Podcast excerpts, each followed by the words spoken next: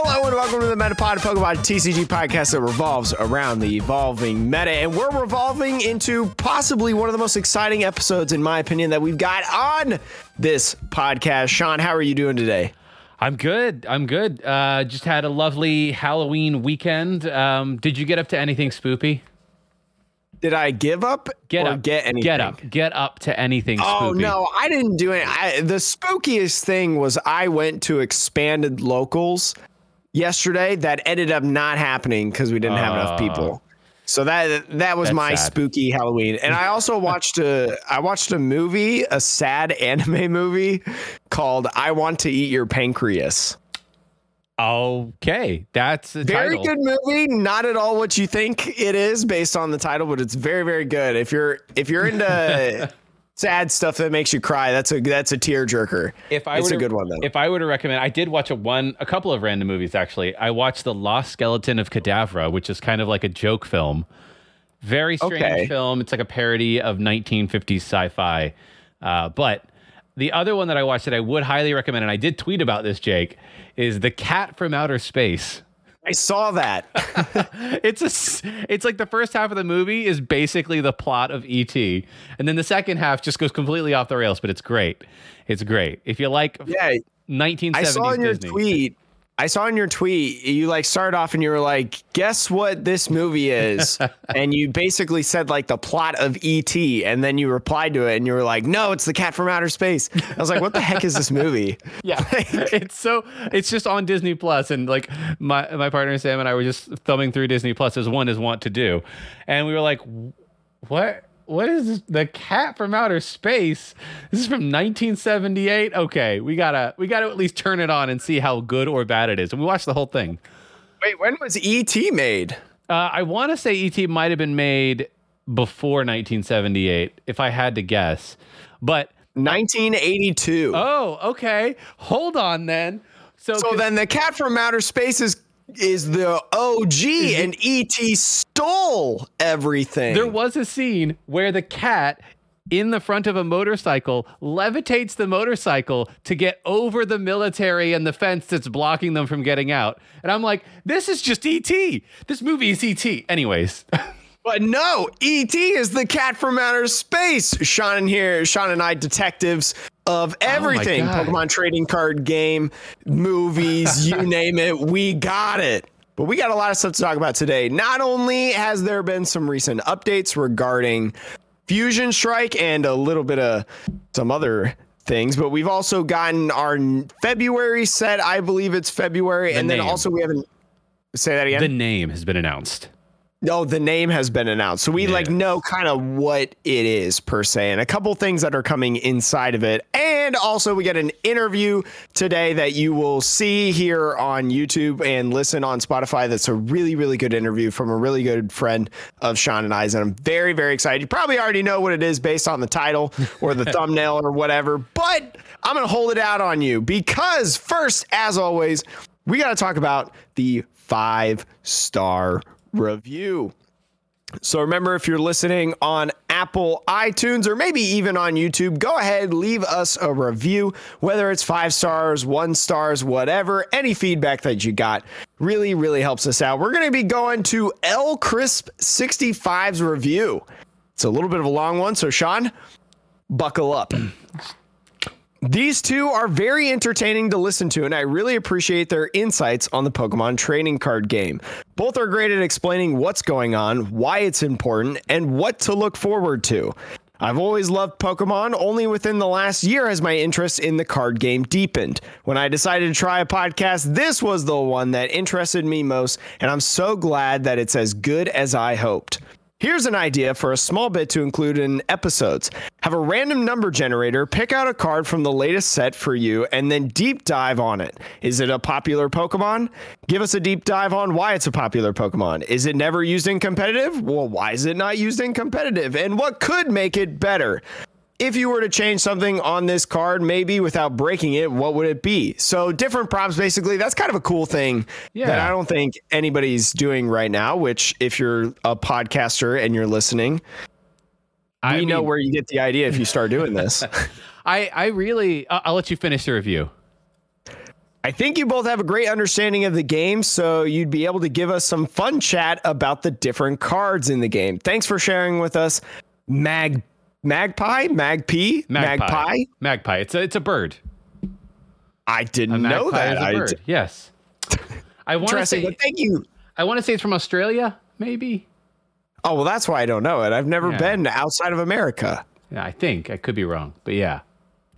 That's that makes sense. But anyway, Sean, what were you going to say about the, the little card dibbly-doo? Oh, I think that's a really cool idea. I think um, I think the random card generator, the the challenge we're going to have is that there's so much filler in all these sets. You could end up with just like, you know, one of the middle evolutions that is like, uh, well, it's here because you need a middle evolution. We could even like we could even help that out. So like yeah. we could, let's say you get a Metapod, for example, you get a Metapod as the random number generator in the set. We could even branch that out to like its entire evolution. We could. So like we could say like the Butterfree that's in this set as well, you know, and I like there's that. A couple of different things that we could do. I, Jake, I really like that. I like um, if we whatever card we get, if it has an evolution line, we'll talk about the whole evolution line.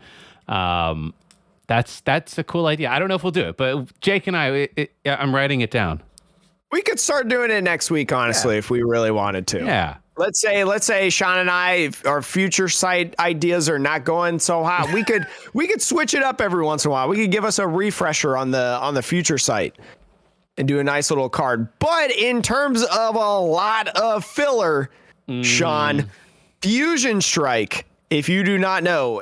The set list is out. It's the biggest set ever. Beats out Cosmic Eclipse as the biggest set in Pokemon history. Now, we're not doing a review this week no. of Fusion Strike because we've got this wonderful interview and news, honestly, was kind of slow this week. Yeah. But we will be doing our big set review next week. So look forward to that right before it officially comes out. For all of you guys, gals, non-binary pals. But Sean, we're still going to talk about Fusion Strike real quick. Yes, There's yes, been indeed. some big news about Fusion Strike. So let's jump over to there. Sean, what's been going on with Fusion Strike? Uh, well, with Fusion Strike, uh, the pre-release, I think we mentioned, did we mention this last week? The, pre, the pre-release was delayed uh, worldwide. I feel like we mentioned it, or was that just conversation you and I had? We may have mentioned it. I don't, it's been yeah. a long time since we've done this interview. I think like four or five That's days. That's true. That's true. So you also will see us in different clothes in a second, uh, those who are watching. But the the big news is that the uh, pre-release was delayed um, a week, essentially. Um, they basically pushed everything back one week. Uh, this also comes on the heels of them announcing that the, um, the uh, what's the name of the the series that, Uh, Pokemon is doing, the Battle Academy, I think it's called. Yes. That also got pushed back a week. Um, and, you know, there could be a variety of different tinfoil hat theories. I, I think what they say is that it's product availability and like shipping and like that's what everyone would expect, right? But, Jake, I actually did ask a store that I went to the other day uh, who went to their distributor in person. They always go to the distributor in person to pick up their supplies. And they asked it, I asked them, like, well, did they have your pre-release stuff ready for you to pick up? And he was like, yes, all of the pre-release stuff was just in the distributor's warehouse, ready to be picked up. And, and the distributor said, you could pick it up if you want. So um, I don't know if this is actually a global shipping problem. I personally, I mean, it would make sense, right? Sure. Because, you know, with COVID and stuff, like it's not out of the realm of possibilities, but that's boring yes. to think about. Sean and I want to put on the tinfoil hat theory. As you see, I got my hat on for those mm-hmm. of you watching on YouTube. And plus we saw over the weekend, we saw the pre-releases leak. Yeah, pretty much. I guess you could say leak. I mean, Frosty we did Caribou. See- Yeah, we saw pictures of the pre-release uh, promos go out. So we know that people have like the pre-release kits, especially when there are people that are distributors or card shops or whatever that are supplying these. So what I think, Sean, here's foil hat. I think P T C G Live was not ready. I think P T C G Live was actually supposed to be released on pre-release weekend. What I hoped was not going to happen because there's uh, anyways, I've already mentioned that time and time again, but this is something that's really good, I think, in my opinion. Yes, P T C G Live, if the reason that these did not come out is because P T C G Live is not ready yet, I think that is almost best case scenario. As weird as that, as weird as that sounds, Sean. Yeah, I mean, one week is not a ton of time, but it does. And they did announce, actually, with this set that the codes are not available to be placed into P T C G O two weeks early, which they normally are. Like, normally you're allowed to, you know, you can't open the product, but you can start putting the codes in two weeks early. And they said that codes from this set are not going to be live until release date official. So that's also some some new news there. And um, yeah, I, I I think it has more to do with T C G Live than than global shipping. I would agree with you. And honestly, when it comes to me and video games, movies, any sort of that media type stuff, anime even, you know, I would much rather things get delayed and delayed and delayed and delayed, because in my opinion, a delayed quality product is much better than a on time P T C G O, you know? Yeah, yeah. Um, but that's just a tinfoil hat theory. There's yeah. nothing to confirm that, whatever. That's just my educated guess, working in media and watching Pokemon for a long time at this point. Yeah, I think you're, I think you're spot on there, Jake. Uh, I but- mean, I don't have any insider knowledge, sadly, because I didn't get any Fusion Strike. Um, what I will say, though, Jake, uh, is I think, like you said, it was a slow news week. So do you want to uh, talk about who we have on the docket for today? Oh, uh, drum roll, please. But I don't know if Sean's going to add a drum roll effect, no, but I'm I not. might on YouTube. I don't oh, know. Okay. But anyways, now it's time for the excellent interview. I think if I remember from like four or five days ago, I believe I give a good little intro for our guest mm-hmm. on the interview. So let's go away to the interview. Hello and welcome back to the Metapod. We got a new fresh face in here, a wildfire of hair. It is the almighty ten K subs, P T C G's newest Twitch partner, and offers some coaching for all you players out there. Celio's Network, Luke Morza, how are you doing today? Hey, I'm doing good, buddy. How are you guys? We are good. I'm we... happy to be here. Excited. It, it is a rainy day today. I have watched anime today. No surprises. There, played a little bit of Pokemon as well. Playing some Dragapult right now. But Luke, before we do anything about the main topic of today, getting back into I R L events, let me know right now what's your favorite deck. Uh, right now, like that I could play right now in standard. Yeah, uh, Leafeon V MAX. Le- not your Vaporeon. Oh, I see you're jumping. No, away I do from like that. I do like Vaporeon, but um, no, Leafeon V MAX was like my favorite to play coming into the format, and I tapered my expectations for it because, like, everybody else was like, oh, yeah, Leafeon's all right. And I knew Leafeon was solid. I said it probably couldn't break into tier one just because it's not overpowered or anything, but it's just uh, very conservative in matchup spread-wise, and you can kind of either tech your deck or play around most situations. Uh, and that's kind of usually the deck I lean towards if I'm going to, like, default to a deck for a format. I think it was... What, though, is your favorite card? Uh, Leafeon V is actually my favorite card in the format. I love uh, Greening Cells. I, I was going to say, I think you and your mom were the ones that I want to say kind of broke Leafeon V MAX in the format, into the format yeah. for at the Limitless. Um, for for Pog. For Pog, yeah, um, yeah. Because she wanted... She wanted us to play Leafeon for day one of Pog, mm. and we didn't. We played Shadow Rider Calyrex Alchemy for day one, and I made it into day two, and so I and I ended up playing it for day two. Yeah, um, because I didn't think it was good for that metagame, but it turned out being the absolute best call mm. for that metagame. So shouts out to her. I told her not to play it for day one, and she didn't. She didn't make it into day two, but I top sixteen with an asterisk for day two. So that's, that's it. Yeah, we won't. We won't Old that news. Nonsense. Um, yeah, the shenanigans of the P T C G era. But one thing I want to talk about real quick on Leafeon V MAX, we're kind of going off the rails here, or off script, but we talk about how the online meta like really accelerates growth development of the meta because all these tournaments that are happening, all these stuff. I feel like Leafeon hasn't really changed since yeah. your guys' run with it in Limitless, and it's kind of surprising and it's kind of really cool. Yeah, so we tested the deck before Evolving Skies was on P T C G O, but for the format we're in right now, not for the Pog format. And we kind of knew it was going to be a mainstay, solid middle ground deck because it doesn't take super bad matchups and it doesn't take super great matchups.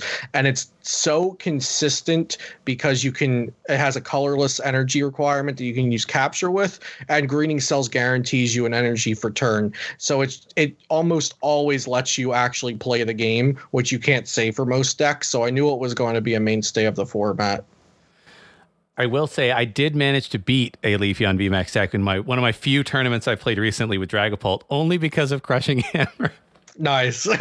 Because like to your point, like you can get the energy on very quickly, but if you have to end your turn to get energy on again over and over again, then you just kind of right. fall really far behind. And he actually just ran out of grass energy in the deck because he had to retreat a couple of times. Uh. I was like, well, that's he was like, I have like three capture energies, but no more grass. And I'm like, big sad. That's big sad. And, yeah. and then if you're playing Vinny's Dragapult list with the Fan, Fan of Waves as well, you just get all those God. energies off the board. Yep. Yeah, for sure. Disgusting. But we got a lot of great stuff to talk about today. The purpose of this interview, talking to our good friend Luke, we want to help everybody, all of our listeners, get ready for I R L events. We mentioned the other week that the regional schedule, play, pretty much the Play Pokemon World Championship Tour, you could say, schedule has been announced for twenty twenty-two and for the rest of this season. And so we've got a little bit of time before it kicks off and things start really coming. Challenges and cups haven't even been announced yet. So we want this. Luke, being someone that's played a long time, how long have you been playing? Uh, my first competitive, my first official tournament was two thousand seven. Yeah, so that's like a lot longer than Sean and I have been playing, starting in like yes. twenty nineteen, twenty twenty. Yeah. It's about whatever it's about like Team Up and Unbroken Bonds was. So uh, I, I think it's it's you've been playing longer than some of the people listening maybe have been alive. So potentially, yes, yes. yeah. It's like, not to make you feel old or anything, Luke. No, Just, no, no. It's... We're all in the same camp here, age-wise. So. I will say, I'm pretty sure Sean is the oldest person here anyway. So that, that's probably if true. You feel old, then Sean, you're, that's you've true. Been riding dinosaurs. I am, I am very much in my mid-thirties now, which is weird. Yeah. So... But regardless what age you are, we feel like this topic and this conversation is going to be relevant to you and beneficial to you. But... It, I've been around in sports for a long time, Luke. I've been around competitive scenes for a long time, outside of card games, inside of card games, things like that. And one of the biggest things that I think is part of competitive scenes is goals. So the first thing that I kind of want to talk about is goal settings, because I feel like goal setting is the beginning of everything. It's kind of the foundation of how you conduct yourself for the rest of the season, year, your competitive era, whatever you want to call it. So especially with the Pokemon trading card game, how do you personally set P T C G related goals? Well, I love that topic because um, in my counseling background, something that I really value is setting goals for yourself. Um, and so I bring that to my Pokemon coaching and my Pokemon content creation as well. Um, and something important to have, maybe even this season, since it's like a half season more than ever, is knowing what your goal is and understanding it's okay for everybody to have different goals. Mm-hmm. Um, so I talk about this a lot, but I never really was committed to Pokemon as my like one hundred percent this is what I'm doing thing until twenty seventeen. Um, every other year, it was kind of like, well, I'm playing Pokemon, but I'm also playing this, or I'm also doing this, or I'm traveling for that. And so those years, my goal was to either have fun or do as well as I could at the small amount of events that I could go to, or to try to build a rogue deck and have a breakout performance with that, or, you know, to make something new, even if I'm not going to do well with it. Um, more recently, my goal was in, uh, the seventeen eighteen and eighteen nineteen season, my goal then was to get a Worlds invite. Um, so, you know, I I ended up getting Worlds invites. That was my goal. So I made, um, You know, I made roadmaps on how to get to that goal. Um, this year, again, this half season, the goal is just going to be to finish up my Worlds invite. Next year, I'm going to have more ambitious goals with a full season, hopefully, um, to maybe even try for top sixteen or at least travel to everything that I can. Um, but uh, for those listening, I would say if you do not have any C P going into this, any championship points going into this half season, um, taper your expectations, but also don't feel afraid to reach for the stars. You know, um, I would set multiple goals, you know, goal of going with a positive record at a regionals, maybe a goal of day twoing a regional, maybe a goal of winning money at a regional, because you can do all those things without getting a Worlds invite. You know, you can win a regional and still not get a Worlds invite. So you can have very separate goals, and a Worlds invite with only less than half of um, a year, uh, only six regionals, one I C, and who knows, League Cups and challenges. It would be hard for anyone, and it's more of a testament of financial and time than all squished into these five or six months rather than it is how capable are you. Um, so I would definitely make multiple goals for yourselves uh, if you're playing in the half competitive season that we're getting for uh, the beginning of twenty twenty-two. And, you know, shoot for that Worlds invite if you want to, for sure. Um, but also understand this is a very weird season that you're coming into, and a goal that I've been suggesting to people is to get your footing in this half season, so next year for a typical full season you can hit the ground running. Yeah, I think the um the point you're making about like travel and stuff like that too, especially for people who don't necessarily live in, like I live in New York City area, so there's potentially a lot of shops that you can go to for challenges and cups, which haven't been announced, but that is how a lot of players get, um, you know, how most players, I would say, get the majority of their points, as because most players can't go to like eight, nine, ten regionals or whatever over the course right. of a full season. Uh, but, and you think to yourself, oh, they're the smaller events, I could probably go to more of them. But if you only, if you live in an area that only has one or two stores that run, every quarter, right, and they're they're like only once a quarter for I think cups, and maybe once a I, is it once a quarter for challenges too? They last year it was once a month, or okay. not last yeah. year, but the last season it was once a yeah. month for challenges, and once every three months for cups. But like, you know, people have to travel. You you have to realize like, oh, actually, if you want to get your, because you can get um for a number of points, it's your best eight finishes. And like, mm-hmm. if you really want to qualify for Worlds mostly with that, you kind of got to get first uh, in a lot of those, which is, it's a lot. It's a lot to travel. It's a lot of weekend commitments. And most stores also, at least in certain areas, they tend to group them all over the same two week window. I have found at least like, oh, mm-hmm. the cup is on this Friday at this store and this Saturday at that store. And they're all on the same weekend. So it's a grind. It can be. Yeah, it can be a grind, um, and definitely based on a few things. Your the region you live in. If we're talking North America, I have no experience for European or Australian cups. I'm sure it's even worse there for finding cups. Um, but um, yeah, the region you live in. I'm from New Jersey. Sean's a couple hours north in New York. So I am lucky to have so many cups and challenges around me. I can travel any direction in a two-hour radius in a typical season and find a challenge or cup on a Saturday or Sunday typically to play in. Um, but for some people, it might be more worth your time to just save up the money and save up the vacation days to go to more regionals. Um, and that's what I was doing before the season got cut short, actually. I had only gone to um seven events, and three of them were regionals, and I think three of them were cups and one was a challenge, something like that. Um and I was trying to just go to more regionals because I was focusing on content creation, which we could classify as job, and I didn't want to waste I didn't want to spend my energy, time, and money driving two hours there, two hours back every Saturday and Sunday for cups and challenges if I could just do that once or twice a month for regionals, which have a bigger payout. Yeah. Um, and I was confident in my performance at regionals. I day two'd two out of the three I went to and got points and money and everything at two out of the three of the regionals I went to.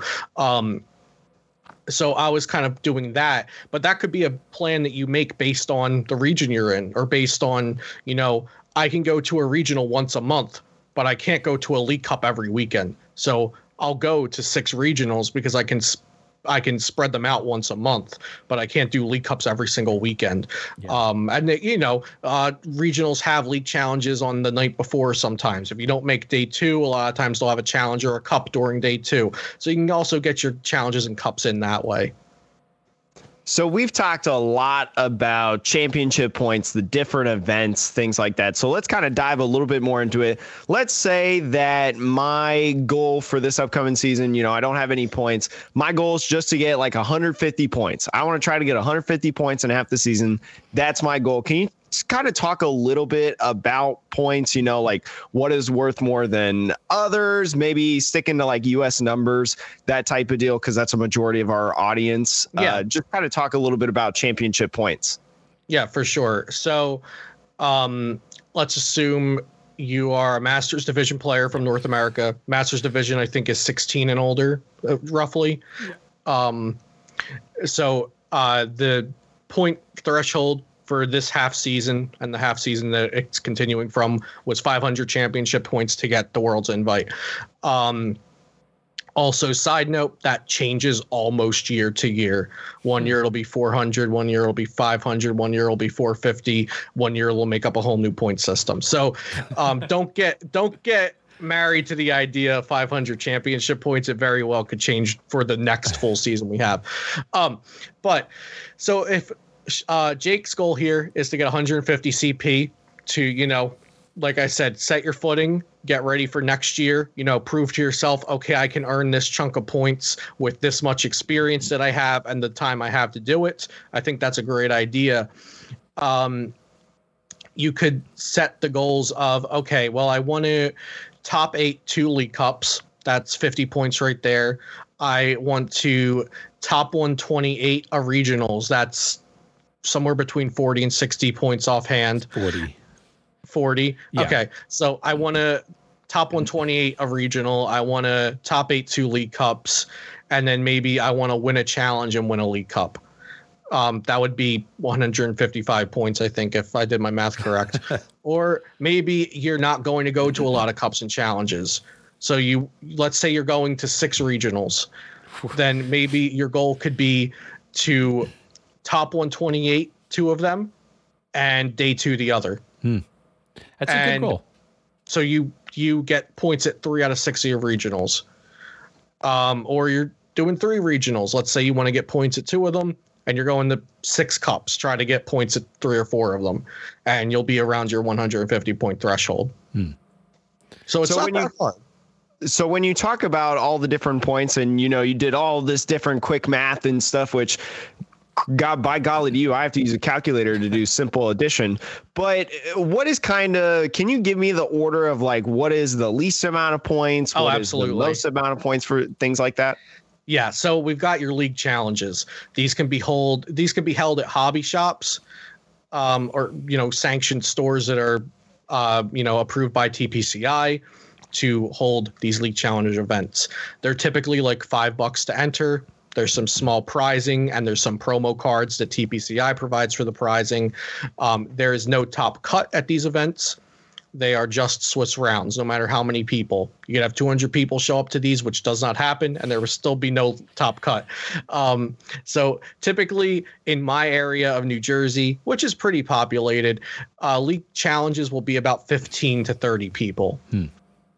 Um, that could change because so many people have heard about the trading card game over the pandemic. So many people are itching to play. But as the season goes on, league challenges fizzle out because they're worth less points. And so players who have gotten their invite or are closer to their invite might stop attending league challenges over time. So I would say expect your league challenges to max out at around thirty. But, you know, the, the pandemic influx of people could out outdo my expectations. So a league challenge, a win gets you fifteen C P. That's not a lot, but league challenges are very low stakes. Mm-hmm. It's just Swiss rounds. It's usually like five bucks to enter, and there's less people. League Cup is the. Oh, sorry, Sean. Go oh, ahead. No, I was just going to say the only and the one thing I'll add to each of these um, mm-hmm. is that on League Challenges, what you might notice too is that the meta is very localized. Uh, yes. That's not to say that people won't play the B D I F, but if you play in your local area often, you mm-hmm. can use that knowledge to your advantage when choosing your deck. And then I think, you know, as you'll find, you know, as, as Luke will also say, the more and more stakes, the more and more people, the less likely you are to know everybody. And then you have to kind of make more generalized uh, deck choices. Yeah. So League Challenges... In, of course, in the past, you know, I haven't played a League Challenge for, gosh, two years, I guess. Um, um, you know, it wouldn't be unrealistic for me to play against somebody I drove there with, and then play against a junior's parent, and then play against my friend from League. Uh, you know, like that's kind of what League Challenges have looked like to me in the past. Um, at least you're, you know, going to a hobby shop League Challenge. Of course, they're going to be a little different if it's like the League Challenge during a regional if you didn't make day two and stuff like that. Um, then League Cup is the next step up. Um, League Cups are typically like somewhere between five dollars and fifteen dollars to enter. Uh, the stores will throw in some more prizing. T P C I provides first place play mats for that say champion on them. Um, first place at a League Cup is fifty championship points, more than triple first place of a League Challenge, because they also have top cuts. So as long as there's, I think it's like uh, nineteen or more players, you'll have like a top eight cut, or maybe it's twenty-four or more players, you'll have a top eight cut. Um, and so it's definitely a little longer. It's a little harder to get first place in. Um, and, you know, so there's Swiss rounds and top cut. Um, the smallest League Cup I've ever been to is probably like fifteen people. And the largest League Cup I've ever been to at a hobby shop is about eighty people. Um, at regionals, the League Cups will probably be about one hundred fifty people or so. Um, but again, that could change. Uh, but yeah, I, w- I would expect like fifty to be the average size for your hobby shop League Cups if they can fit enough people, if the guidelines allow for fifty people to be in a hobby shop for a tournament, all that, et cetera. Um, now, League Cups, uh, like Sean was saying, you can kind of metagame a little bit locally. Um, like, so I am from southern New Jersey, um, but I'd say the same in a normal season, the same like thirty to forty people are going to more or less all show up to all the League Cups in like the, you know, two hour radius, and then throw in like twenty-five or thirty people I don't know, or I didn't expect to show up. Um, so you can kind of get an idea of, okay, they've played this deck for the past two weekends, or I'm friends with them and I know they like this deck. And you can kind of organize your thoughts about what kind of decks you're going to see much more than you can for a thousand person regional. Um, and in a thousand person regional, the law of large numbers comes into play, and you just assume there's going to be a spread of everything. Yeah. Um, yeah. So for League Cups, fifty championship points for first place, uh, forty for second. And then I believe it's uh, thirty-two for top four and twenty-five for top eight. Mm-hmm. So even top eight of a League Cup gets more than first place of a League Challenge. Yeah, I got the most of my points actually, I think, came from two top four league, league cups that mm-hmm. I currently have. Um, yeah. So, yeah, I mean, in terms of, to the point Luke was making earlier, your time, if your time is more valuable to you, um, then league cups are the things you might want to prioritize in your local areas. Um, yeah. So league challenges, in my understanding, were kind of designed as uh, – kind of like baby's first official tournament. Yeah. Like um, now, not to say that professional players won't play at them if they need points, because they absolutely will. Um, but it is made to be lower stakes, so you get less people and you get more of the newer people in them. And so you get the feel of what a real tournament feels like. You have to hand in a deck list. You can't change your deck during the tournament. You the matches are timed. Uh, there's a small payment to play in it, and there's a small prize reward. Uh, everybody's playing by the rules. There are judges there in case somebody breaks the rules. It's very much to get acclimated with the scene, and then your next step up is a League Cup where their competition, uh, you know, the point payout is more than tripled, so people will be more serious at a League Cup. Um, and from there, we go to regional championships. Uh, regional championships and international championships, you do not need an invite to. The only thing you need an invite to is world championships. Um, so for regional championships, first place gets two hundred championship points. Now, that's four times what you get for first place at a League Cup, but regional championships can be ten times or even larger than a League Cup. Um, I wouldn't be surprised that if guidelines and venue capacity allow, we will have thousand plus person regionals right off the bat for Masters Division. Um, so championship points at a regional can go all the way down to two hundred fifty-sixth place. Um, and that's typically a record of around Five two and uh, five two and two, five three and one, six and three. So if you think you can go into that above average record, but not good enough to make day two, as long as there's a large size of people, I think if there's eight hundred people, you get top two hundred fifty six points. Um, so if you kind of, that's kind of the goal you're shooting for. If you just want to walk away with some points, it's kind of around that uh, five three one six three range of your record, six wins, three losses, and then uh, nineteen match points and above is guaranteed to make it into day two, um, and then from there, top thirty-two gets money starting at two hundred and fifty dollars and working its way up to first place gets five thousand dollars. Um, and the championship points at top two hundred fifty-six is thirty championship points. So if you get into the top two hundred fifty-six at a regional, you still get twice the amount of winning a League Cup, and you get the same amount as top fouring. I'm sorry, twice the amount of a League Challenge, yeah. and uh, the same amount as top fouring a League Cup. And your threshold to get the same as first place at a League Cup is top sixty-four at a regional will receive fifty points, and that's the same as first place at a League Cup. Yeah, I, I will say. Oh, go ahead, Jake. Uh, I was gonna say. So I think Sean should ask this question first. Oh, okay. I was gonna say, like, the other thing to keep in mind with a regional versus League Cup and Challenge is that the the early rounds of a League Cup and all of a League Challenge, I think, are best of one, I want to say. Yes. So Swiss rounds of League Challenge and League Cup are all best of one, and there is no best of three in a League Challenge. And League Challenge and League Cups are all done within one day mm-hmm. uh, at a hobby shop setting, whereas regionals starts on a Saturday morning. And you play nine rounds of best of three. So you typically play from around ten a.m. or so to like seven, eight, or nine p.m. Yeah, that's um, a huge difference. And then day two. Yeah.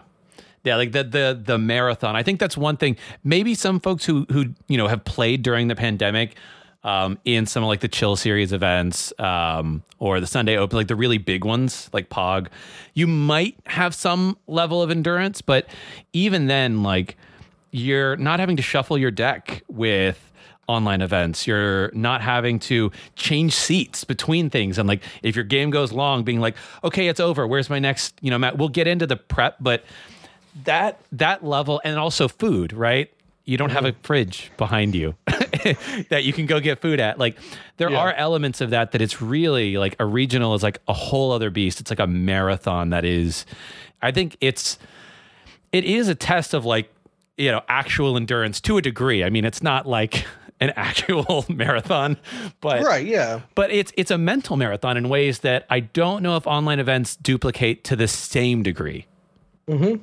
Yeah, I get different kinds of uh, like it's a different war of attrition online than it is in real life. Like I get like screen fatigue and like almost like screen blindness, like uh, like kind of road blindness. Like I'm just staring at the screen, like. And, you know, on P T C G O, I definitely there are things that I call P T C G O misplays, like things that could not possibly happen in real life. Like clicking the wrong card cannot yes. happen in real life, you know, yeah. like ending your turn by mistake cannot happen in real life. So there are positives to real life that because you can't make these mistakes. But then, like you said, you have to learn how to shuffle if you've never played in real life. You have to learn how to count your cards because your in real life deck doesn't sort your cards for you like P T C G O to tell you that you have two Sobbles prized, you know? So Um, there are different skills between P T C G O and I R L, and I R L is definitely taxing on your mind and body um, due to the travel to regionals, waking up early, um, physically moving your seats, probably not eating a lot during the day until the regional is over. Um, you know, social exhaustion as well, seeing friends, actually having to talk to an opponent unless you choose to, you know, blank stare them and not say a word, um, which is an option. It's an option. You'll be like that guy. And it's like... yeah, I, I really don't, personally, I don't talk much. I say, hello, nice to meet you, good luck. Mm. And, you know, because I'm there, I'm there for business. I'm not, you know. I'm not here to make friends, right? But, uh, yeah, it is, just as Sean said, it is taxing on the mind and body, uh, probably in a different way than you've Uh, experienced on P T C G O tournaments. So especially if you live in like the Midwest, like me, I live in Indiana, you know, mm. a, a region, you know, in the Midwest has a lot of different events, especially this season. And also there are other events after regionals like I Cs and S P Es, which mm. if anyone doesn't know is international challenges. International, international championships. championships. Yeah, that's what it is. International I think championships. They're actually called intercontinental. Cha- I don't know. Yeah, international. I don't know. international just sounds be way wrong. better. Like yeah, I think it's international. That's just I might have I might have used to with. call them intercontinental and I was incorrect. And then there's also special events too that go alongside that. So like, what's the difference with all of with both of those international championships and then S P Es alongside like regionals? Like, what's the difference between them? Right. Uh, yeah, they're definitely called internationals. I uh, I don't know what I was talking about. Um, so special events are kind of supplementary events that are somewhere between a league cup and a league, uh, but somewhere between a league cup and a regional. Um, North America rarely gets them, and they're mostly designed for areas that don't have a, enough regionals compared to North America.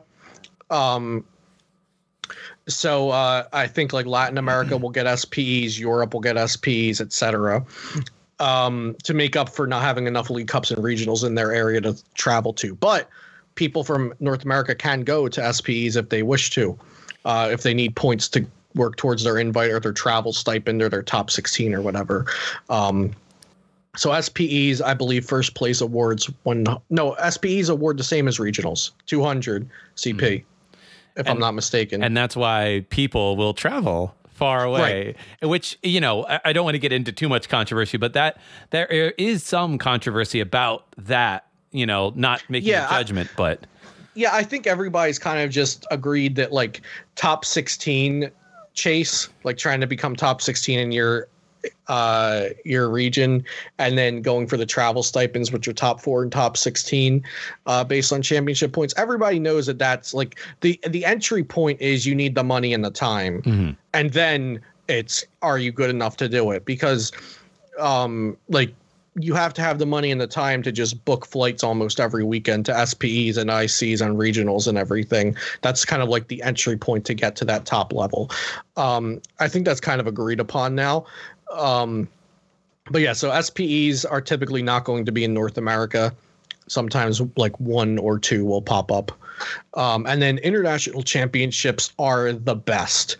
Um, I've only ever been to North American international championships. I have not traveled out of the country for an I C as of this podcast, yet. But I highly plan on doing it. Um, probably not Europe in March, but I will probably do it next year when we have a full season. Um, but um, yeah, international championships are the best. Anybody can go to them. You can be from any region and you can go to it. I can go to the Latin America internationals. If you're from Australia, you can come to the North American internationals. It doesn't matter where you're from. You do not need an invite. Um, go ahead, Sean. I was going to say for like, you, can you bring cards from your original region to play in an international, or is that just Worlds? No, you have to play with language cards that are of the uh, the native language of the I C, I believe. Interesting. So that, um, yeah. So I think if you go to Europe, I believe there's like a couple listed language yeah. of cards that you can play at the E U I C. And English but if would they, be one of them, I assume. Right, yeah, but if if people come from Europe to North America, you have to use English cards. Or if you go to Latin to America. To my understanding. That would be, yeah. maybe English is allowed in Latin America? I'm not sure. It is. Okay. Yeah, I'm so, almost one hundred percent positive that it ah, is. Okay. So any Japanese listeners, though, you need to start buying English cards if you want to go to any of these I Cs. Yes. Although I'd much prefer your Japanese cards with the silver borders, which are vastly superior to the yellow. Yeah. So a fun little note is that if you're from Japan and you come, you can come to, let's say, North American Internationals, but you can't earn championship points because championship points don't exist for Japan. Because they work off, because T P C works off a completely different thing than T P C I does. You have to make finals of an event there to get your world's invite. Interesting. Okay. Well, Japanese listeners, that's if no, there's like well, one of you. People do come from Japan to regionals just for the um, experience, just to compete. Um, but I'm not even positive they can earn the money prize. They can definitely oh. earn the booster boxes, but. Um, but yeah, so to earn prize money, you need to have a T P C I player account, and you uh, can't have that if you're from T P C's jurisdiction. So, yeah, just a little tidbit. Yeah, something that a lot of our listeners probably won't have to worry about, but it's it's right. a really cool thing to learn. I, I think it's really cool because I follow uh, to, how do you say their name? Tony Tuan. Tony Lay. Tuan Lay.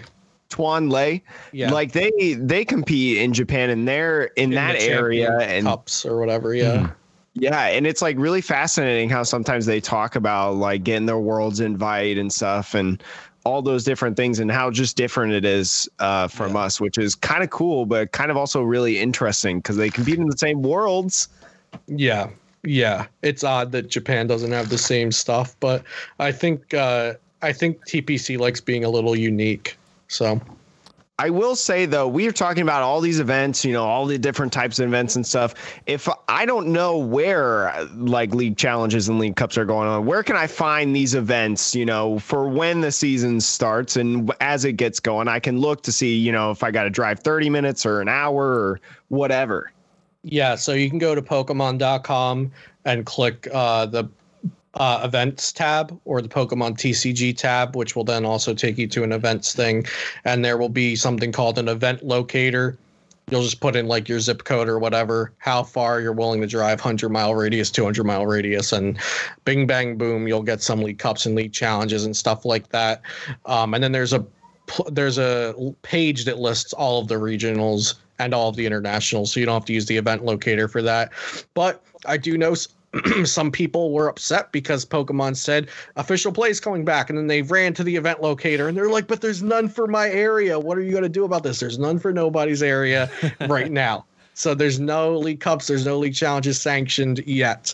All that is sanctioned are the six regionals in North America, the internationals, and then a couple events over in Europe. Yeah. For when the season comes around, I remember before the pandemic, you could actually use the event locator to look at like weekly leagues. You is could. that is that right? Yes. You, so there was a way to filter those out, though. They what? There was a way to filter those out, I believe. You could you could pick um you could pick either uh, all tournaments or premier events only, mm-hmm. like championship point earning events only. Mm-hmm. Yeah, so, so yeah, whether the weekly, you want to find so, a so whether you uh, want to find a local league or you want to get some points, event I really think the event locator is like the best thing ever. I use that all the time. Yeah, and a lot of people have asked me, like, does going to my league tournaments do anything? No, unless it's a league challenge or a league cup, it does not matter for your competitive play. By all means, go and play and have fun and enjoy the game, but it does not earn you championship points showing up to your league or playing in the local tournaments. I will say they did have a point. Remember, like, they had like a thing where if you went to a bunch of leagues, you would actually get points based on, yeah. and that didn't, it doesn't apply anywhere. It, it those points mean nothing, but I was like, because I went to a lot of leagues in New York, and mm-hmm. at one point I was in like the top fifty or top twenty in the world. Terms of, yeah, you get play points. Yeah, play right? points. Yeah, there like, you go. And you used to have they I, they rightfully got rid of this, but you used to have to have like six play points to go to international championships back when they were called national championships. Mm. Like, you couldn't just go to nationals. You had to like play in like a handful of tournaments, whether they were just little local things or league cups or whatever, before going to nationals. But they did away with that. You can go to internats and everything no matter what. That's really interesting. I didn't know that. I didn't know about it. I got to look up my play points. Can I still I, look that up on you can, my yeah. yeah. It used to be, too, you you used to be able to trade in play points for, like, merch or gear or something. Like, but That I, sounds familiar. Yeah, but, like, they... I've heard people tell, like, that that used to be a thing, and then it still says it, or it used to say it on the website, but, like, they're like, I, there's been nothing for me to redeem for years. Oh, you... It wasn't... I don't know if you actually had to go physically redeem it, but, like, um, here, I might have the league promo Roseanne's research in this deck. Oh, my. Our league promo. As long as you were active in, like, a league or a tournament or something during the quarter back in two thousand eight or nine, um, you would get league promos. So, like, you'll, if you can see, oh, it's like yeah. a little trainer in the middle holding a Pokeball, mm-hmm. and it's hollowed. So they'd give out staple cards. So, like, supporters that were in every deck, clay dolls, uh, Uxie. I have a lot of league promos in this deck. Um, this Uxie's another one with a Pokeball in the middle. So they just send these to your house in an envelope and say, thanks for playing this quarter. Here's some league promo staples. Like, that's cool. I feel bamboozled. Actually, the Uxie was one they sent to leagues. The one with the Pokeball holder, the expert belt, that was sent to your house. The Uxie was given to league leaders just to give out to your league. Hmm. League promos are like my favorite things in the world. I I want to I want to get some. What the heck? Yeah, so I guess today it would be like you would get Professor's Researches, you would get Drizzle's and Inteleons. So like those, that was what these cards were kind of compared to back then. That's awesome. But, you know, we're talking about all these things, but you got to prepare. You know, you can't just go in guns abla-. I mean, I guess you could go guns ablazing cold turkey and and try. But if you want to do your very best, you got to probably prepare a little bit. So yeah. what do I need in order? What do I need in order at events to get championship points? What do I need to do before then?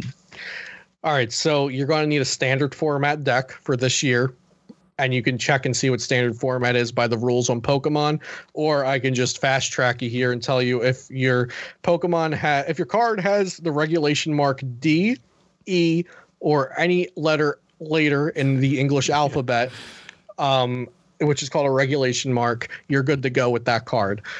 Um, so they've actually changed it. It used to be sets. So it used to be, okay, Sword and Shield on is the standard format, but right now it's technically D and on, mm-hmm. and then next year it'll be E and on and so forth. So you need a standard format deck made up of cards with regulation mark D, E, or soon F in your deck.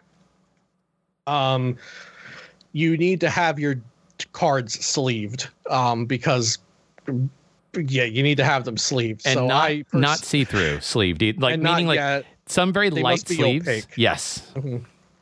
Yeah. So they can be they can be see-through to the point where you can see like the Pokeball on the back mm. um, through the sleeve, but they just they can't be completely clear. Um, but I do suggest just getting opaque sleeves that you can't see through at all. I suggest Dragon Shield mats or Dragon Shield dual mats. So you need your deck, a sleeved deck, and um probably some dice, a coin, damage counters, and a deck box. You can use dice for damage counters. You can use them for flipping. Heads is uh, heads is even, tails is odd. Your dice have to be clear if you're going to use them as your coin flip. Um, a lot of players will bring a play mat because they don't want their cards getting dirty on the table. It also kind of just marks off where you're going to be playing because a lot of times it's very tight. Probably based on COVID guidelines, we'll have a little less of cramped areas. Um, but a playmat's a good idea. I would bring extra then, sleeves of the same color, oh, by yeah. the way. Just because, you know, if you're, all, especially if you're new, but even those who've played in the past but maybe haven't gone to official events, if one of your sleeves either rips or something goes wrong, or maybe like, especially at regionals, this is much more likely to happen. Uh, your opponent might be like, oh, that's a marked card, right? Like that mm-hmm. your sleeve has like a little ding on it. And so that's different than all your other cards. And a judge might say, hey, you need to re-sleeve this. So yeah, bring extras of the same color or maybe a whole extra box if you don't have any more from the same box. Just yeah. Um, And yeah, I would get like a hundred pack and keep that in yeah. your bag. One one minor note. I don't know if you've noticed this, Luke. The dual mats from Dragon Shield mm-hmm. only use sleeves from the same box. if you mix and match from two boxes of the same color, they actually mm-hmm. have differences that you can tell. Oh, okay. I don't know if you've ever noticed that, but because I play Commander and like I will sometimes like I'll have one rip and I have to go get another box. Got um, it. Yeah, I had like three of the yellows and I could actually tell exactly what three when the deck was on a, in a stack. Interesting. Okay, yeah, I've never had that problem with regular mats. Yes. So maybe stick to regular mats. Dual mats are newer, and mm-hmm. I've only been using them for my retro decks right now because they protect really, really well. Yeah. Um, but yeah, um, yeah, I've gotten game losses just because my sleeve had a little bit of a dog ear on the corner, and a judge saw it, and they're like, well, that's a game loss on re-sleeve. Um, so, um, but yeah, so make sure you have sleeves that are slightly broken in but mostly new. I would like put them on before the tournament and then shuffle for five minutes and then you're good to go. And then to be prepared, I would, you know, practice with friends, practice online, listen to, you know, meta discussions on channels like Celio's Network. Um, nice little plug. um, um, but yeah, like that that's really great preparation. Like um, I, I've had people who like I've I've had regional champions like message me and say, "Hey, when's the meta discussion coming out? I need to get caught up for this weekend." uh, um, I saw a couple people on Twitter like tweeting the daily, like the day one of tagging oh God, Luke yeah. until he puts me on the meta discussion yeah, or whatever. Should like, I do that too? Can I try to get on there, or will you so block like, me? The meta, I might block you. Uh, um, the meta discussions were kind of like my thing. Like that was like the what when people didn't know me yet. That not I'm not saying I invented meta discussions, but that was like my channel's niche. Like if people didn't know me yet, they found out about me because I would do a regional meta discussion before each major event, and then the international championship ones where I would bring in people from other regions uh, onto the video to discuss the stuff. Um, But yeah, looking for that kind of content. Uh, plenty of channels do it, so take in content from everywhere. Um, if there's any questions we didn't get into, let me know. Uh, I mean, I think in terms of preparing, the, the only other thing that's not like the very specific with Pokemon, when you're mm. traveling to a regional, because I know a lot of people are probably very excited to do that. Um, mm. Are there any things, Luke, that having been to much, many more regionals than myself, I've been to one, and Jake I, I didn't get a chance to go to any. Um, Sports, any, like, man, always on the weekends. Any like tips and tricks, whether it's um, just to have a better time, to save money, whatever it might be, like oh, any big yeah. things that you're like, keep this in mind. Personally, I'm a very low maintenance when traveling kind of person, and you might not be. You might not be able to enjoy yourself on low maintenance, and that is fine. Um, but personally, I bring, you know, the bare minimum of everything I need. If I'm going to be traveling for three days, I have clothes for three days. You know, I, I have three pants, three underwear, three shirt, three sock, well, six socks. Okay. Uh, three pairs of socks, you know, one pair of shoes, you know, one hat, all those kinds of things. Um, and, you know, because I'm traveling first and foremost to play Pokemon, you know, I'm traveling to spend eight plus hours on day one and then hopefully another six hours on day two playing Pokemon. Um, I'm not overly worried about, you know, having wardrobe changes and, you know, having extra things to do and stuff. Um, and so if you can only bring a carry-on if you're going on plane, that's great. Um, what I suggest is having a carry-on suitcase, which you fold up either like a sports sack type bag or a backpack in that you have nothing in, and then put all of your stuff in the suitcase. So then when you get to the hotel, you can take out your folded backpack and put a few things in there that you need to take to the venue, as opposed to bring a backpack and a suitcase and et cetera. Uh, just kind of put your bag in your suitcase and then you can fill it up when you get there. Um, Personally, I'll just go through what I bring other than clothes. I'm bringing, if I've decided on a deck already, I'm bringing my deck. If not, um, and even if I haven't decided on that, I'm probably bringing like, I don't know, maybe like an E T B sized box for um, like all the standard staples, because most likely my deck probably has like all the supporters and items and trainers I'll need. And then I'll just bring like all my for this form, my, all my V's and V maxes, my other tech Pokemon, my other tech trainers, and that can all fit in an E T B. Mm-hmm. Maybe some basic energies of each kind in case like I change my deck or I want to make changes to the deck. Um, so for the standard format, that's all I bring is my deck or two decks, and I'll just put those in deck boxes or whatever. Um, or if I haven't decided on a deck, it all just goes in the E T B box, or maybe I need two E T Bs maximum for my, for my tournament stuff. Um, then I'm a big retro head. I like old decks and I want to play them with my friends Friday before the tournament, Sunday if I don't make day two. So I'll bring a handful of retro decks. Um, one of the uh, portable batteries for your phone. Mm. Very good thing to have, um, especially because you can check pairings online at most events. Um, and, you know, if you're on a plane for however many hours, you want to have music to listen to. You want to have your phone with you. Um, if you want to know where you're going for dinner after the event, you want to be able to text your friends if you're not all in the same area. So you want that portable charger, um, deodorant, um, please. Uh, a portable water bottle, maybe with a filter in it, so you can fill up and have filtered water wherever. Um, snacks. Yeah, some snacks. Yeah. Um, I'm kind of like, I'll just eat like a bagel from the hotel and then wait till dinner kind of deal, because I don't like eating a lot during the tournament. Um, maybe sometimes I'll have something bland like French fries from the stand or whatever, because the venues will have that kind of stuff. Um, but yeah, definitely have water with you. Um, that's good to have. And, um, yeah, I can't think I, of much the, else off the top of my head. In terms of the experience of a regionals, I will say, um, if you can go with friends, like if you have friends that are like on the fence, like, you know, all going together is a really good thing, especially if like, you know, it's one thing for like, you know, Luke, let's say he goes to a regionals and he's been playing the game for many years. He knows lots of people. Also, people will come up to you probably at a regionals, most likely, especially this time. Post-pandemic regionals are going to be weird with creators, by the way. But yes, yes. But like, I might wear a fake nose and sunglasses.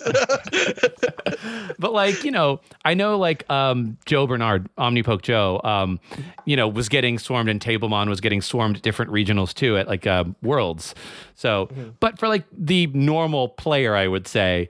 Um, yeah. Going with friends is a big part of the experience, because you get there the night before, and I think this is a common experience. Like you're just staying up until midnight, one, two a.m. sometimes, just practicing your deck in hotel rooms or in the lobby. So you'll see a lot of that at these events, um, at whatever hotel you're staying at.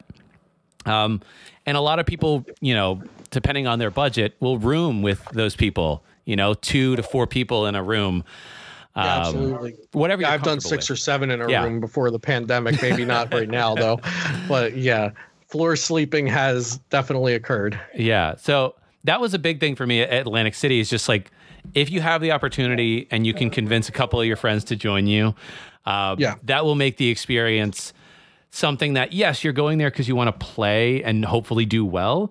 But like, even if you don't make day two or don't do amazingly, like you still have a ton of fun. Oh yeah, yeah. Like, and if you can, if you can drive like four to eight hours for a regional, I've driven, I've drove fourteen for a regional, but I don't suggest doing that. Um, but like, if you can drive like four to eight with your like pack five friends into an S U V, and like that's no gas money at all, all drive to the regional together. You have fun in the car, you know, switch drivers, everything's chill. It's not that hard to do. You all split the hotel room. That's cheap too. And so that's a lot of fun as well. Um, like all traveling in a car together, but yeah, regardless, try to plan with friends. Um, cause that makes the event way better. Yeah.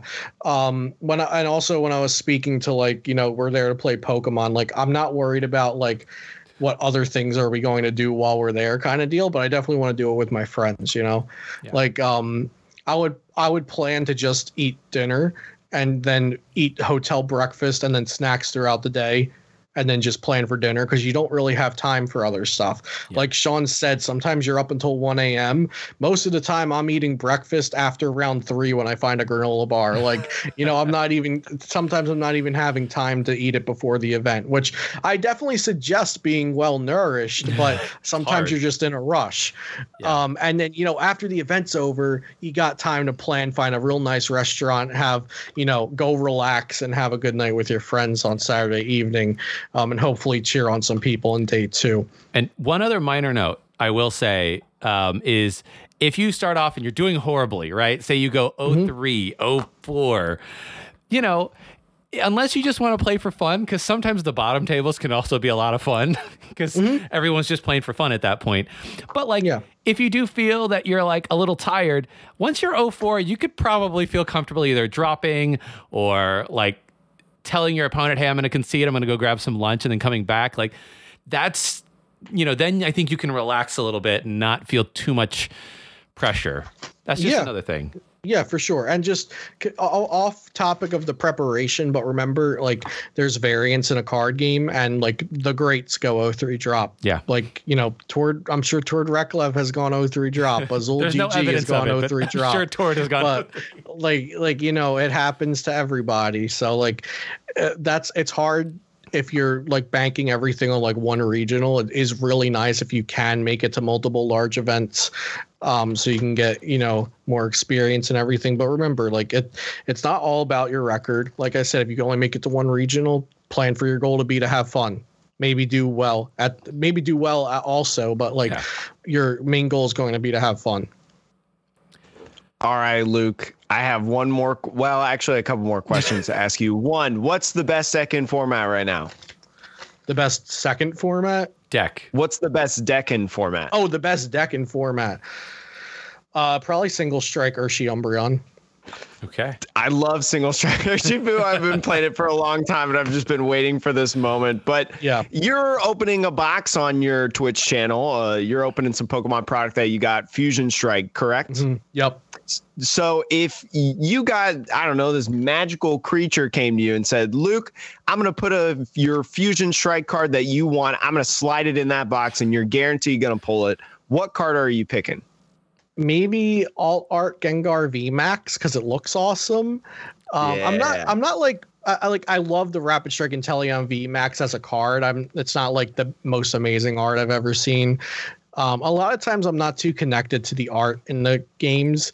Um, in Evolving Skies, I was very much so connected to the art. Like both Leafeon, all arts were beautiful, and I'm just a Leafeon stan. So, um, but yeah, Gengar Alt Art V MAX is awesome. I'm a Gengar fan, so. Probably that. All right. Well, fingers crossed for you on that one. Yeah. Best of luck. I'll be watching you tonight. Do you have any shout outs? Where can people find you, Luke? Uh, you can find me over on the YouTube, uh, Celio's Network. And uh, on Twitch, twitch.tv slash Celio's Network. On Twitter, Uh, Celio's underscore network, because getting your username changed on Twitter when somebody else has a deact uh, an unused account for seven years is a whole thing. So I have an underscore in there. Um, I have a Patreon, which you can find in my YouTube description and everything. And uh, shout out to my sponsors, uh, Card Trooper Games, Potown Store, and Pokemon Card dot io. I will say also, Luke does coaching. Mm-hmm. If you want, if you want to get better, maybe you want to invest in some coaching. Luke is a great mind. I've known him for I think like two years now.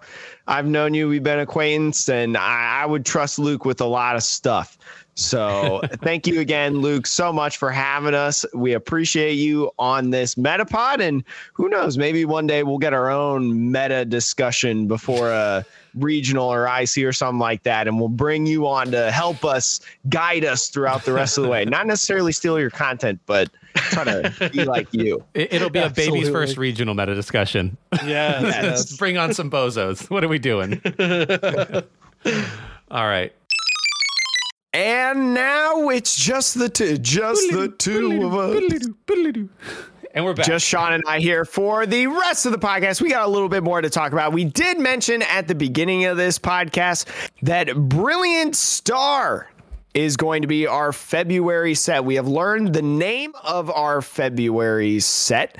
And we've getting a, we've gotten again we've getting a little more information about this set and what it's going to be releasing on February twenty-fifth. You'll have pre-releases coming out on the twelfth through the twentieth, and then it's going to add a couple different things like Japan's Starbirth set featuring over one hundred cards, and I think also the character rares are in here. Well, so that's the question, right? Like, I'm reading this and it's all speculation. The V MAX Climax um, cards, it may be that they get pushed to the holiday set. Similarly, similar to the way that when they introduced Sword and Shield, the extra G X cards got pushed to the following holiday set in Hidden Fates. So... Mm-hmm. You know, we'll see, because it does feel like the V-Star mechanic is the thing they're going to want to highlight. And that is going to be like the focus of this new set and probably all the sets for next year. So V MAXes may be these specific V MAXes if they're not um, new, net new V MAXes. That's the key. So long as there's not like a problem with a uh, standard format, well, may they we may just know. We do know that R C S V and V-Star are going to be the highlights of the set. You know, what the set is around. The set symbol is Arceus's mandala. So that's kind of a key indicator right there. R C S V being number one twenty-three and R C S V Star being one seventy-two. We know that there's at least one seventy-two cards before all the secret rares, and especially if V MAX Climax is coming in, there's going to be a ton of secret rares with those character rares like we mentioned and stuff like that. The Start Deck one hundred, which isn't the Start Deck one hundred, like some of it has been littered into yeah. Fusion Strike. Yes, some of the Start Deck one hundred, I believe, is in Fusion Strike, or maybe those are the family sets. I don't know. Like all, there's like a ton of V's that were kind of like filler V's. Random. Yeah. That kind of got like squeezed in. I think they're just getting squeezed into a couple of our sets sprinkled in. If you want to watch some Fusion Strike early openings before everybody else, Sean actually put out a video the other day opening his product free yeah. from T P C I. Yeah. I haven't opened the, um, Uh, elite trainer box I have behind me, but gotta find time. Is that gonna be another video? It, well, I don't know if it'll be a video, or maybe I'll do it on a stream at some point. Yeah, I'm holding on to that one because didn't want to do both in one. But I think I'd actually have to look back at the V O D because I didn't do that earlier. But when we were talking to Luke and I called something, I said Luke's gonna pull X Y Z. I'm ninety percent sure I said something like multiple view Mew V MAX. V MAXes. Pretty sure I said that. And if you haven't watched this video yet, by God, it might have been the best booster box I've ever seen open. Yeah. I'm not kidding. Yeah, Luke's booster box was absolutely uh, broken, busted, as they say. It was absolutely cracked. And if you don't know what that means, that means that it was awesome, because I did I did get a Twitter when I said this box is absolutely cracked. Some people were like, it looks perfectly sealed and fine to me. I was like, oh, I should have I should have used a different word. The lingo. But Sean, now we got to predict the future. Sean, I need you to get your thinking cap on. I need you to get that future site ready to rumble, because we got to guess what's happening, or what's technically going to be called today, or like tomorrow, right after yeah, we release yeah. the podcast. Yeah. I mean, so last week, to recap the viewers and listeners, we I made the prediction that they would have announced P T C G Live. Obviously, maybe they'll do that today, and we will be confirmed correct before this episode launches. But at time of recording, Pokemon done let us down. The first week there's no news is the week we start Future Sight. Anyways. So I, think I that's don't pretty good though, because like we had the interview this week. So like oh, yeah. a slow We're news fine. week was fine. perfect. We waltzed right in that oh, one. Yeah. That's a future site in itself. It, yes. That was good planning. Um, but so I'm not going to pick the same thing, even though I, it's, it's on the horizon. Obviously I am going to say though, that I think what we will get this week, now that the name of Brilliant Stars has been revealed, I think what we'll get is four to six more V-Star Pokemon revealed. And that obviously that will be for the Japanese set. It'll be for Starbirth. But um, the ones that I think we can expect would be Palkia, Dialga, V-Star, like those, uh, and their respective Vs that come along with it, because you need those. Um, and then just a couple of other Pokemon that are maybe unique to the uh, region of uh, Pearl and Diamond. What would those be, Jake? What what other? I don't know. I, I never played the games. uh, Luxray. We could okay. have a Luxray is a pretty popular Pokemon. You could have. I mean, you go with the Darkrai. Darkrai yeah, yeah, Darkrai. is a very popular Pokemon that yes. they've continuously printed and printed and printed. Shaymin, they banned Shaymin out of Expanded so they could try to bring it back. And there's there hasn't been any Shaymin Vs or any of that stuff. Like, there's no... They have Celebi. We have all these other legendaries. Like and, eight Celebis. Right. So I, I think that what we'll start to see is four to six new V-Stars announced between when this is released and the next week at some point. So that that's my guess. What What about you, Jake?